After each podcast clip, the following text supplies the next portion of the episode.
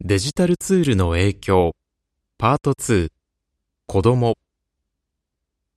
デジタルツールに囲まれて育った子供たちは一般にデジタルネイティブと呼ばれ、機器を上手に使いこなします。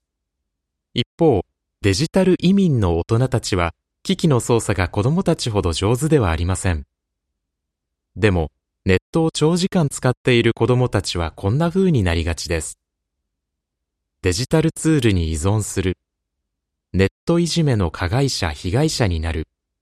ポルノ画像を目にする。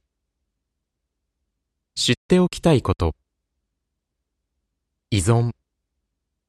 インターネットアプリやゲームの中には中毒になりやすいものがあります。それもそのはずです。一緒にいてもスマホという本によると、スマートフォンのアプリケーションは私たちをスマートフォンに引き止めるようデザインされているからです。アプリを使う時間が長くなるほど広告を見る機会が増え、広告主の収益が上がる仕組みになっています。考えてみよう。うちの子はスマホを手放せなくなっている？使いすぎないようにするために親として何ができる？ネットいじめ。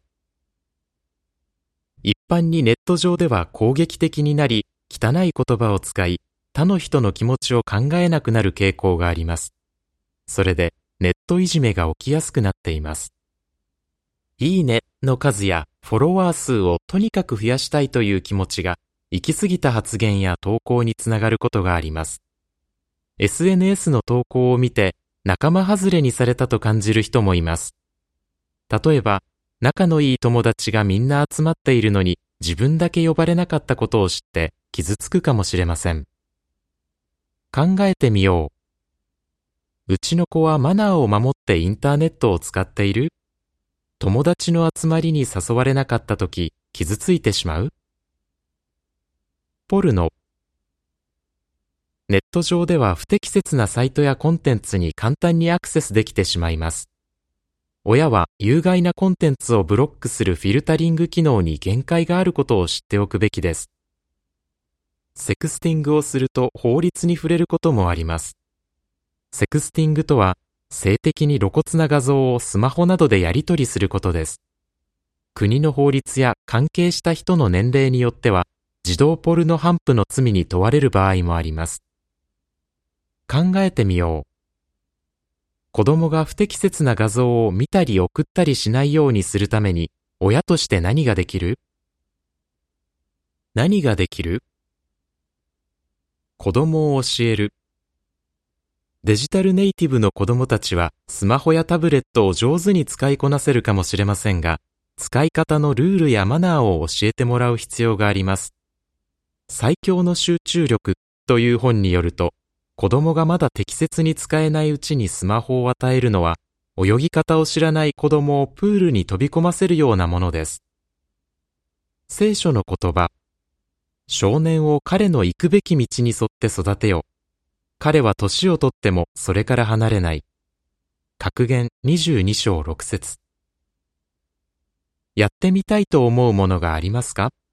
他にもやってみたいことがあれば書きましょう。